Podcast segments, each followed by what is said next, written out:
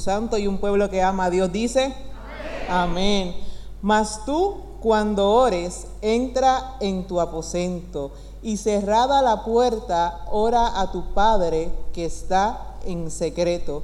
Y tu Padre que te ve en lo secreto, te recompensará en público. Mira, mira el que está al lado y dile, tu Padre que te ve en lo secreto, te recompensará en público. Oramos, amantísimo Dios Padre Celestial, te damos gracias. Gracias porque estás aquí en medio de nosotros. Gracias porque estás aquí en esta noche, Señor. Yo te pido que esta palabra que tú has puesto en mi corazón y en mi mente, Señor, yo la pueda transmitir correctamente. Yo no te pido que tú me quites, sino que tú hables a través de mí, Señor. Gracias, Señor, porque estás aquí. Gracias porque nos has hablado desde el principio de este culto y sé que nos seguirás hablando. En el nombre de tu amado Jesús. Amén, amén y amén. Ahí cuando se siente, mire el que está a su lado nuevamente y dígale, todos necesitamos una relación. Todos necesitamos una relación. Y una relación no es otra cosa, hermano y hermana, que un vínculo, una unión con algo o con alguien. Y usted tiene diferentes tipos de relación. Usted tiene relaciones de familia, usted tiene relaciones de trabajo, usted tiene relaciones de negocio, usted tiene relaciones amorosas. Pero hay una relación de la que yo quiero hablarle a usted en esta noche y es nuestra relación con Dios. Usted y yo debemos mantener una relación con Dios y el año pasado, cuando comenzó el 2020, yo recuerdo que todos comenzamos hablando de que el 2020 era el año de la visión de Dios. Ustedes recuerdan que 2020 es sinónimo para nosotros de visión perfecta. Y cuando escuchamos 2020 dijimos, este es el año de, la visión de Dios para nuestras vidas. Este es el año donde vamos a comenzar a ver cómo Dios ve. Y entonces vino la pandemia. Y muchos de nosotros como que dijimos, pero ¿qué pasó? Este no era el año de la bendición, este no era el año de la visión, este no era el año donde íbamos a comenzar a ver como Dios ve. Y es que para comenzar a ver como yo estoy viendo, usted tiene que pararse aquí. Si usted no se para aquí, usted no puede ver como yo estoy viendo. Así que hay procesos que vivimos en el 2020 para que usted y yo aprendiéramos que nuestra fortaleza no dependía de un hombre, no dependía de nuestra fuerza, sino que dependía de Dios. Y yo le puedo decir que para mí el 2020 fue un año complejo para mi salud. Y usted supo que yo estuve un tiempo que cuando, aun cuando la iglesia comenzó a abrir, a estar aquí presencial, yo estuve un tiempo sin venir porque mi salud estaba afectada. Y llegó un punto, hermano, que yo no le puedo mentir en que yo decía, Señor, ¿será posible que yo salga de esta pandemia mejor? Porque de momento, como que uno siente. Y yo eh, llegué a pesar 20 libras de menos de las que peso ahora, así que ya Dios ha sido bueno, ha ido aumentando de libras. Y llegó un punto en que el médico me decía, si sigues bajando de peso, te vamos a hospitalizar. Y hospitalizarte es estar encerrado en un cuarto porque usted sabe con esto del COVID, no quieren a nadie. Y yo decía, Señor, yo necesito algo, yo necesito que tú me hables, yo necesito sentir que tú estás conmigo, yo necesito que esto que me está pasando tenga un propósito diferente y tenga algo especial. Porque es que esto yo sé que no puede ser porque sí. ¿Y sabe lo que comencé a hacer, hermano? Cultos, yo escuchaba los cultos, yo estaba pendiente, pero comencé a hacer cultos en mi casa, en el cuarto con mi nene. Y empezamos, un día predicaba yo y un día predicaba él. Y un día predicaba yo y un día predicaba él. Y yo le voy a decir que en esa experiencia de un día predicaba yo y un día predicaba él, habían días en que yo me sentía realmente mal, realmente débil físicamente porque mi condición iba como que... Y yo escuché a mi hijo hablar palabra de Dios y orar sobre mi vida. Y yo decía, wow, Señor, a lo mejor esto, si no hubiese ocurrido esta situación, yo no hubiese visto esto. Yo no hubiese visto cómo tú estás obrando a través de mi hijo, cómo tú pones palabras en su corazón. Porque usted lo ve ahí y él es así tímido como yo, callado como yo, reservado como yo, y él se mueve poco como yo. Pero yo vi la mano de Dios y cómo Dios lo está viendo. Lo que Dios está depositando en él, lo que Dios está haciendo en él. Y yo quiero compartir con usted en esta noche que El pastor, yo, eh, los ministros como Yared, como Jericó, que nos hemos parado aquí para hablar con ustedes, podemos dar una palabra y esa palabra sirve como semilla para para que crezca en nuestros corazones. Pero hay algo que usted y yo tenemos que hacer cuando salimos de aquí y nos llevamos esa palabra y es echarle agua. Y esa agua es a través de la oración, es a través del escudriñar las escrituras. Y es una cosa que usted tiene que tener, que es una relación con Dios. Porque cuando el pastor no está, cuando usted no tiene un teléfono para llamar a alguien, usted tiene una rodilla para doblarse y orarle a Dios. Y cuando usted está claro de quién usted es hijo y a quién usted le está orando, las cosas comienzan a verse de forma diferente. Y como dice nuestra hermana Debra, cuando usted sabe que sabe que sabe a quién le sirve, usted sabe que sabe que sabe lo que va a ocurrir. Entonces, pero si usted no conoce a quién le sirve, si usted solamente escucha, lo que sucede aquí en el altar y no se lo lleva en su corazón y no hace como las vacas como eh, que, que, cogen el alimento y después lo digieren para afuera nuevamente y se lo siguen masticando. Si usted no apunta a lo que está pasando, van a ocurrir situaciones y van a venir momentos en su vida que usted se va a sentir solo. Pero cuando usted ha escuchado la palabra, la ha internalizado, ha hecho como dice el versículo, se ha encerrado en su habitación y ha hecho de su habitación un cuarto de guerra espiritual para usted orar, para usted intimar con Dios. Ese Dios que lo está viendo ahí le va a dar la fortaleza para cuando usted se pare frente al gigante, usted lo pueda derribar. Cuando usted ve a David que se para frente a Goliat, una historia que usted y yo conocemos, cuando David ve a Goliat, que es un hombre grande, que es un hombre poderoso, que es un hombre de guerra, que tenía a todo el ejército de Israel amedrentado. David lo mira y dice, ¿ya está quién es? ¿Y qué se cree? Y cuando lo llevan donde Saúl, porque necesitaban un valiente que se arriesgara, y ahí estaba él. Y cuando lo llevan donde Saúl, Saúl le dice, tú no sirvas para esto. Tú eres un muchacho, tú no sabes lo que está diciendo. Y le dijo, ¿cuál es tu problema? Yo sé a quién yo le sirvo. Mi Dios me ha defendido de osos y de leones. Y como mi Dios me ha defendido de osos y de leones y yo he cogido la quijada y los he matado, esto no va a ser mayor que un oso y que un león. Esto es un simple humano y yo puedo con él porque si Dios me protegió de osos y de leones, de esto me va a proteger. Así que hermano, cuando David, Saúl le dijo, pues vamos para allá y le puso la vestidura de él. Y David le dijo, es que yo no sé caminar con esto. Es que la relación que usted tiene con Dios, lo que Dios deposita en sus manos, es diferente a lo que Dios depositó en la mía. Usted no puede caminar con mi relación, usted tiene que caminar con la suya. Usted no puede caminar con la unción del pastor, usted tiene que buscar su propia unción, su propia conexión con Dios, para cuando usted enfrente a su golía, usted no puede ponerse la armadura mía ni del pastor, usted tiene que caminar con su armadura. Y cuando David fue, que fue con unas piedritas y una ondita, porque con que fue David con unas piedritas y una ondita para allá. ¿Con quién David había peleado? Con osos y con leones. Repita conmigo, osos y leones. Y cuando Goliat ve a ese muchacho que venía con palos y piedras, dijo, ¿y quién tú crees que yo soy? ¿Un perro? Ahora yo le pregunto a usted, ¿qué es más fuerte, un perro o un oso y un león? ¿Qué es más fuerte, un perro o un oso y un león? ¿Qué hizo Goliat? Se debilitó frente a David porque David dijo, ¿cómo que un perro? Pero es un perro porque Dios te va a entregar hoy en mis manos y yo te voy a vencer y yo le voy a demostrar a todo el pueblo de Israel que hay Dios aquí, que Dios existe y que es real. Así que cuando usted esté frente a su Goliat, no sé cómo se llama, y como decían nuestros hermanos aquí en la administración, en la adoración, decía que nosotros vamos a ver la salvación de Jehová usted y yo estamos viendo, estamos caminando. Y como decía nuestro hermano Jared en el mensaje del jueves pasado, estos son nuevos comienzos. Y si este año nos ha dado la oportunidad de ver cosas nuevas, usted tiene que seguir caminando de la mano de Dios. Para que cuando usted pase por el valle de sombra y de muerte, usted no tema mal alguno porque Dios está con usted. Pero eso lo hace la relación con Dios. Nosotros sabemos quién es Dios que Él existe, que Él es real. Dice la Biblia en hebreo que el que se acerca a Él tiene que creer que Él existe.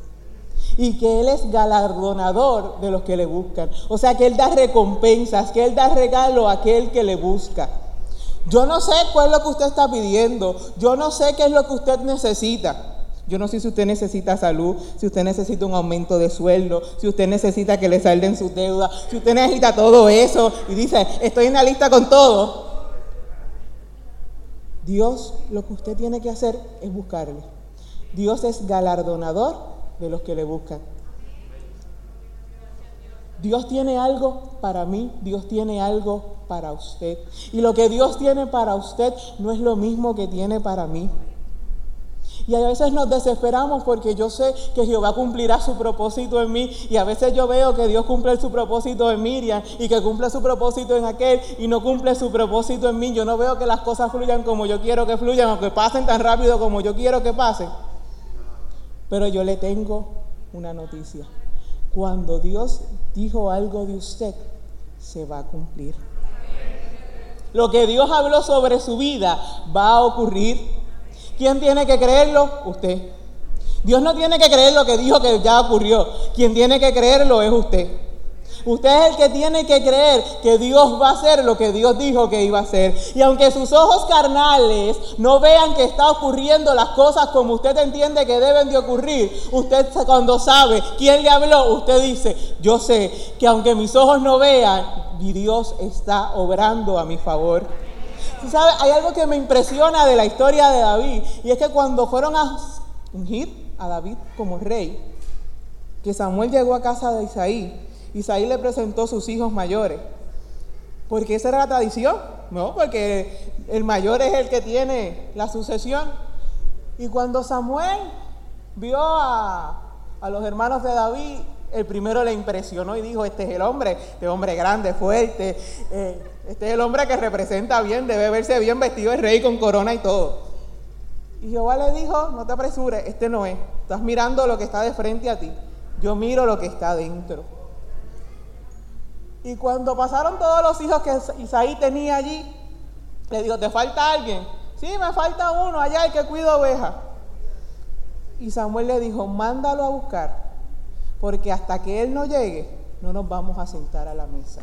Así que usted no se preocupe porque no lo hayan convidado al momento de unción, porque en el momento que toque su turno, nadie se va a sentar a la mesa hasta que usted llegue. Así que usted siga trabajando, siga cuidando ovejas, siga adorando al Señor, siga haciendo lo que tiene que hacer, porque cuando llegue su turno, y como decía nuestro pastor en una prédica, mi turno es ahora, cuando llegue su turno, no nos vamos a sentar a la mesa hasta que usted esté ahí. Pero usted tiene que seguir trabajando, usted tiene que seguir allí. Porque ¿cómo David venció a Goliat? ¿Qué hacía David?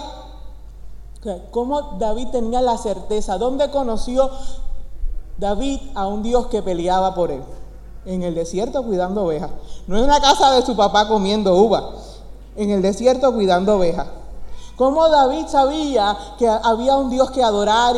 Porque allí mientras cuidaba ovejas, intimaba con Dios. Porque allí escribió salmos. Porque allí conoció a un Dios real, a un Dios vivo, a un Dios que él sabía que no lo iba a dejar solo.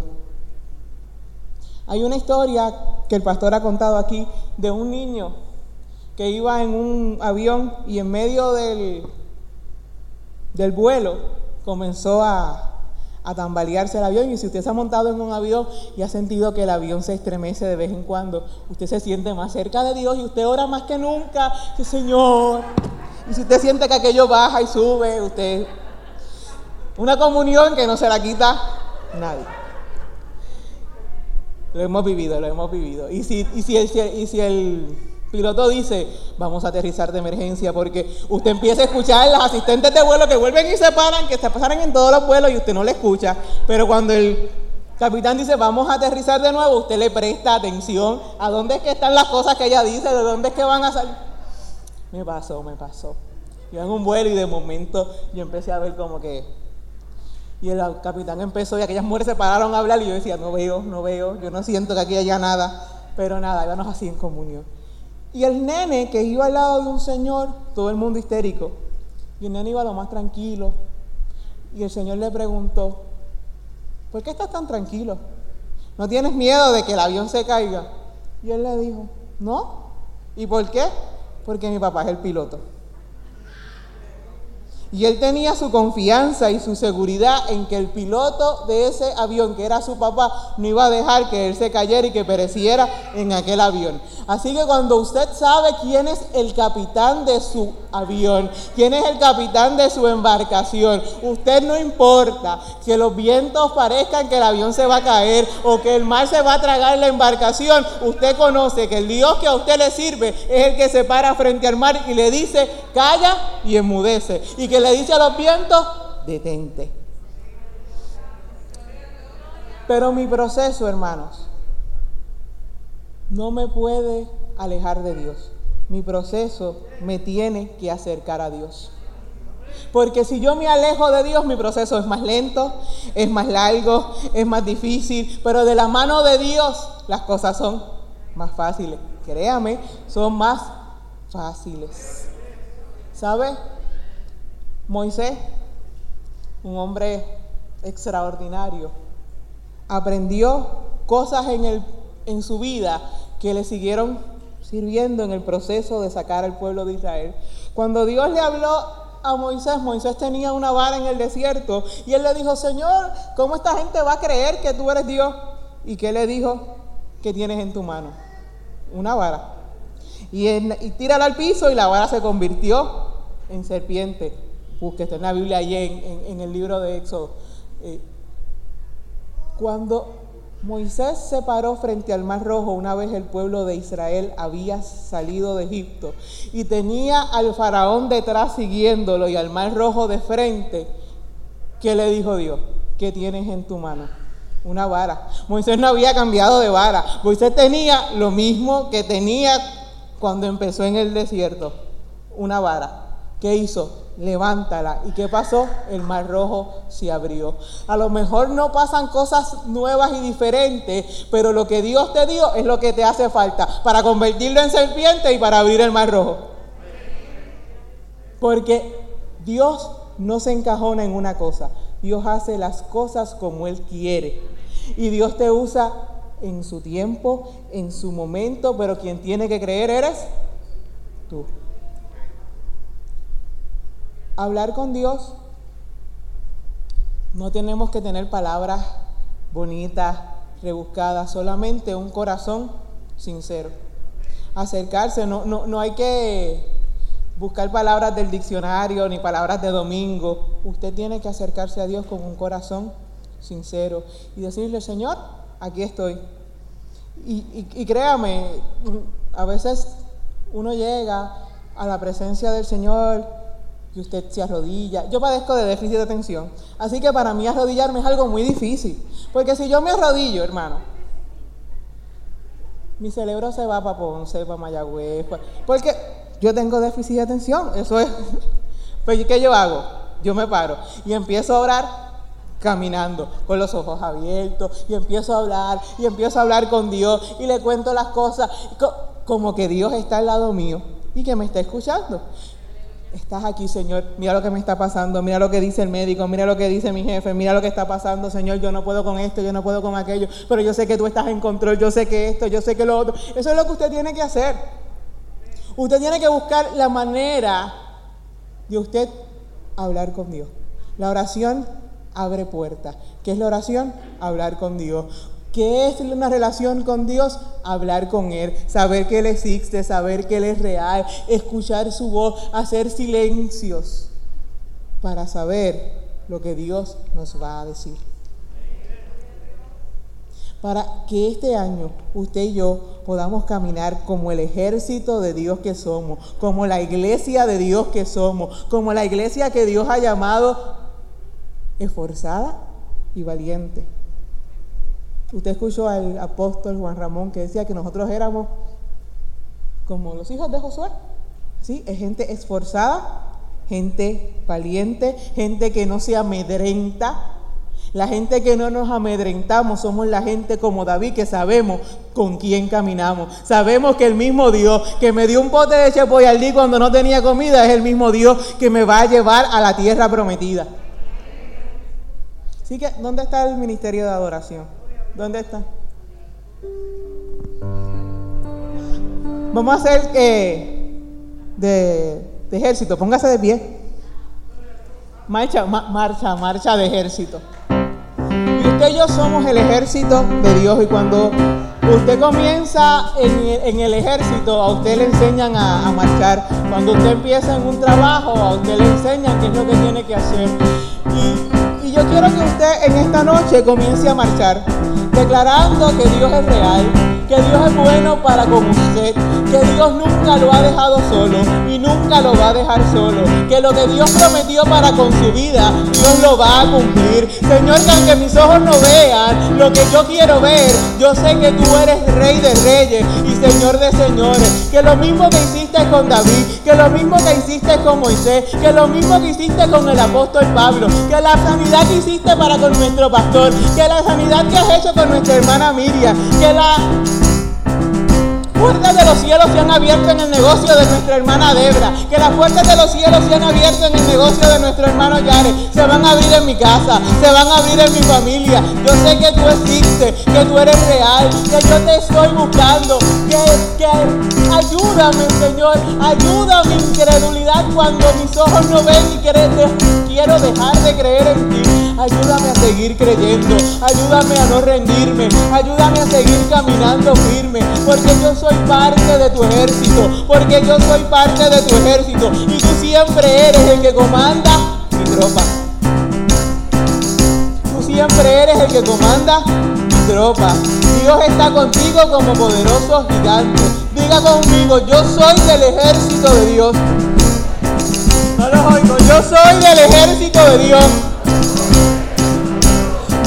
Padre va conmigo en todo momento. Mi Padre no me abandona. Mi Padre no me deja. Y este 2021, dígalo creyendo, este 2021, yo declaro que lo que quedó atrás se quedó atrás. Que no arrastro más cargas pesadas que el 2020 se fue, que lo que no me va a bendecir en el 2021 muere aquí hoy, que la palabra que Dios declaró para mi vida, no lo escucho, que la palabra que Dios declaró para mi vida se está cumpliendo, se está cumpliendo, se está cumpliendo. Hoy yo hago pacto contigo, Dios para relacionarme más, para conocerte más, para intimar más contigo, porque yo sé que en el secreto de mi habitación tú estás. Cuando yo no puedo dormir, tú estás. Cuando mis pensamientos no me dejan, tú estás. Y tú me das paz en medio del proceso. Y tú me das la sabiduría en medio solo. Diga conmigo, no estoy. Tú estás conmigo. Oramos, amantísimo Dios Padre Celestial. Te damos gracias en esta noche. Gracias porque tu misericordia es para siempre. Porque tu verdad es eterna. Gracias Señor porque aquí está tu ejército. Aquí está la casa de mi Padre. Que se esfuerza, que es valiente, que no se amedrenta, que sabe lo que es la oración, que sabe lo que es el ayuno, que sabe que tú estás con nosotros. Y que aunque nuestros ojos no puedan ver unas cosas, tú estás haciendo grandes cosas a nuestro favor. Gracias Señor porque lo que tú has prometido para con nuestra iglesia se está cumpliendo. Gracias Señor porque cada hermano que está aquí presente es parte del cumplimiento y de la promesa de esta casa. Gracias Señor porque cada hermano que está aquí presente tiene propósito en ti que tú obrarás a tu tiempo, conforme a tu voluntad. Padre, caminaremos contigo. Caminaremos este 2021 sabiendo que tú, como en el 2020 no nos dejaste, en el 2021 tampoco nos dejarás que tu provisión para esta casa, que tu provisión para nuestra vida no se cortará no se cortará, no se cortará. Padre, enséñanos a escuchar tu voz, a hacer silencio, a hablar contigo, a saber depender de ti, a saber que tú estás en control